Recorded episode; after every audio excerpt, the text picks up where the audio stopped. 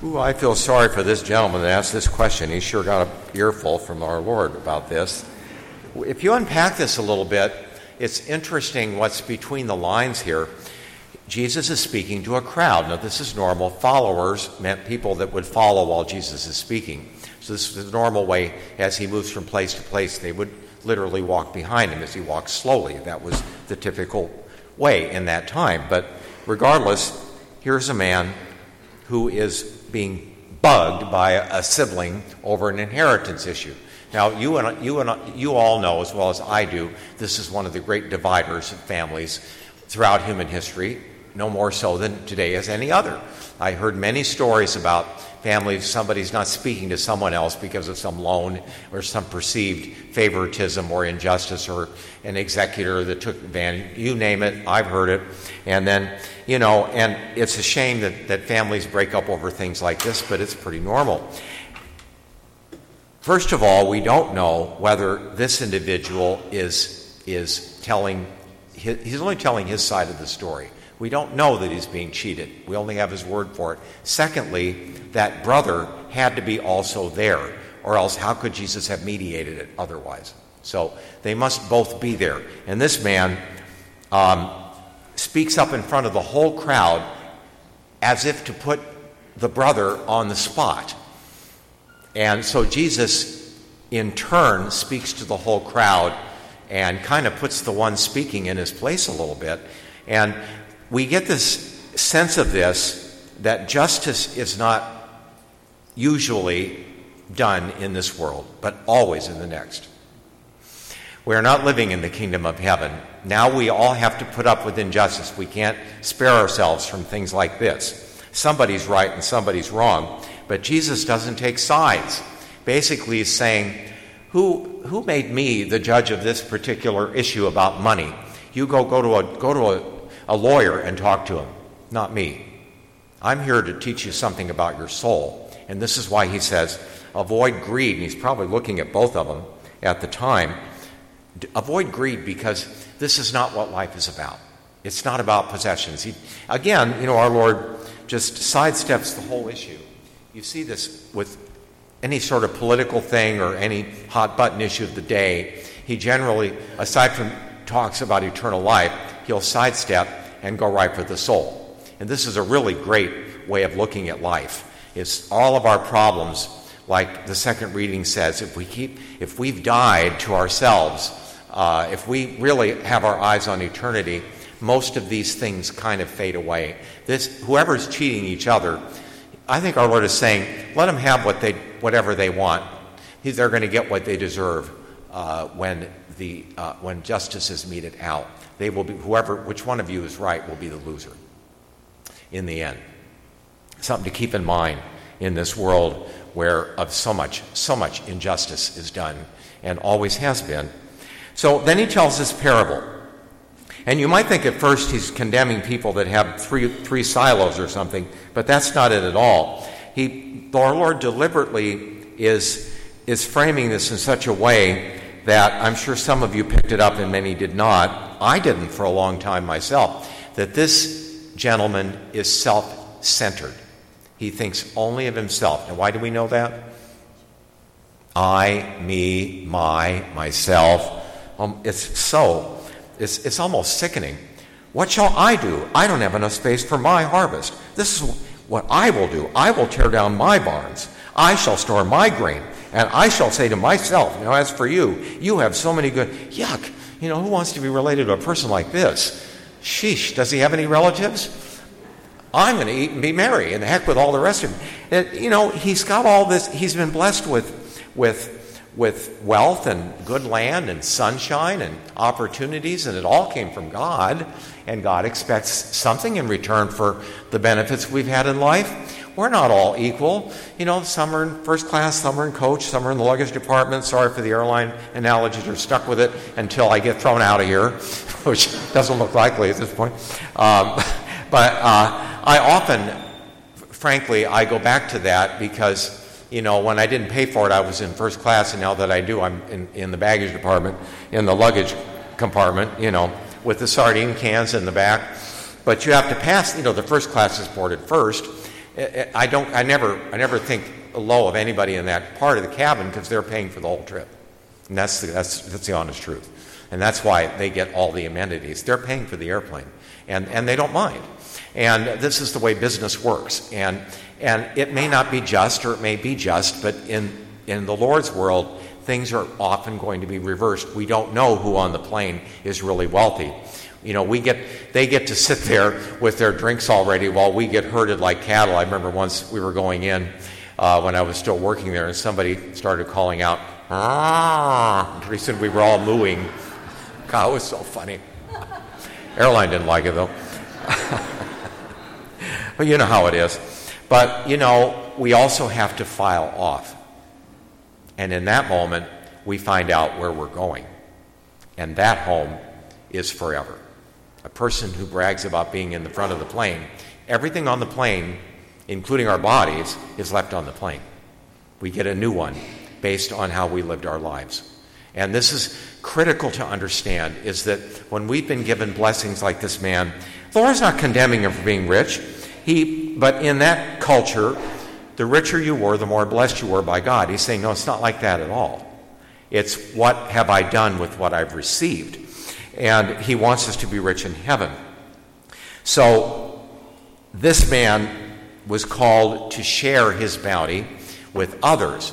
This is why I don't talk about this usually but once or twice a year, but I think tithing is really critical because those investments will last forever. It could be money, but it can also, some don't have the resources that others do. Depends on your state in life and years in life. But we can all pray and tithe some time to God or help out around here or our time for our families and other or people that we run across that we make a little extra time for. The list is endless, but the point is these are our investments. Whether you have a portfolio or not, that should be in it. And our Lord is very clear about this. This person thought only of themselves, and they're going to get exactly what they deserved, nothing. Are our successes and our reward will have human faces on them. And if this man didn't notice any of those human faces, he's the loser for it. This is why we can't judge people based on how much they produce for God or how little. God only asks of you what you can give and no more. He doesn't, but when we have more, he expects more. And only you know the answer to that. But he's very generous and wants to make us rich in heaven. But it really is up to us how we respond. I was thinking about my Aunt Helen. She was, I love this aunt very much, my mother's sister. I guess that's obvious. I grew up in Ohio. She was my rich aunt because she had air conditioning in Ohio in the 1960s. Anybody live in the Midwest at some time in their lives? The humidity, you know. We had a dehumidifier. Somebody reminded me of this. It was full every morning, you know. Oh, my gosh. So, anyway, her air conditioning was a window unit in the kitchen, okay? It wasn't exactly. These days, you wouldn't think of that as being particularly wealthy. But my uncle was the vice president of a major corporation in this country, and for some reason they were very insurance rich, or insurance poor, you might say, and so she received quite a bit of money when he had an untimely death.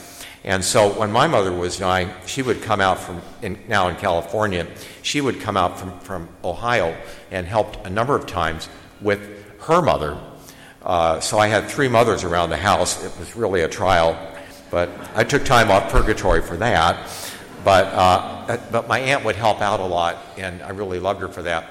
And she was kind of kidding around with me because she was always, you know, working on, you know, investing and stuff. And I said, you know, when you're young, you say dumb things. But I said, Aunt Helen, you have enough. Why do you keep working so hard? And she said, well, she was sort of kidding, but she said, I want to leave all of my children $1 million each.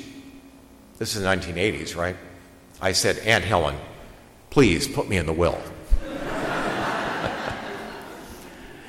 To answer your question, she didn't. But I loved her. She came out for my ordination. My parents were long dead, and I just appreciate it to death. And she, you know, But she was a wealthy woman, and not that way. She ended up with dementia, God love her, and it was pretty bad. In my family, you either get that or die in your 60s, so I'm not sure what to pray for. I think I want to pass at 69.99, I haven't decided what to pray for yet, but she, at great cost to herself, took care of Grandma. And some of you have done this. We have a certain limit, and everybody has a different one. And if you can, you can. If you can't, you can't. You're not sinning. You have to put them in a home. But she kept her longer than she should have, and she herself got that only 5 years later. So you see how rich she was in giving of herself like that. That's real wealth, and I never forgot that. So I might say also, as she forgot who she was, we never forgot, and neither did God. We are simply receptacles of an eternal being. When the body wears out, our essence, who we are, our personalities are never forgotten. Just an aside, she forgot who I was. We put a picture of my ordination there, but it didn't help. But I had some stories from when she was young. And I said to her once, I said, "Aunt Helen, do you remember when you took my mother?" She was a little older. She was a little younger than she was jealous of my mother's hair.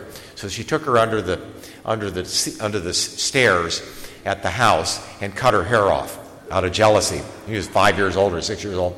And I said, "Do you remember doing that?" And she says, "Oh, that was very naughty of me." So I got to remember that. Okay, so I shouldn't have told that story. D-U-L-L. But our Lord, people who don't get it are trying to find security where it doesn't exist.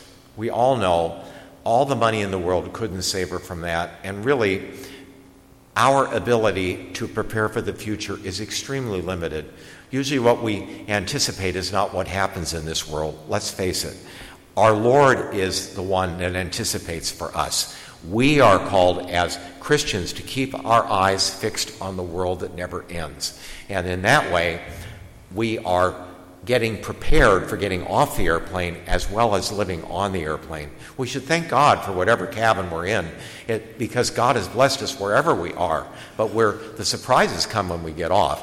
And that's what our Lord asks us to prepare for. That's what life is about. And it's a very short flight. And our Lord really wants us to understand as his friends, and then to go out and help others to understand that's what we do for others, not self-centeredness. Self-centered people are not liked in this world, and our Lord doesn't care for it either. So babies are like that, but adult, mature human beings should not be. And that's just common sense, isn't it? Really. So our Lord is then giving us this wonderful example, and he, in so doing, he encourages us to seek the things that last and to be wealthy in the sight of God, which is to be rich indeed.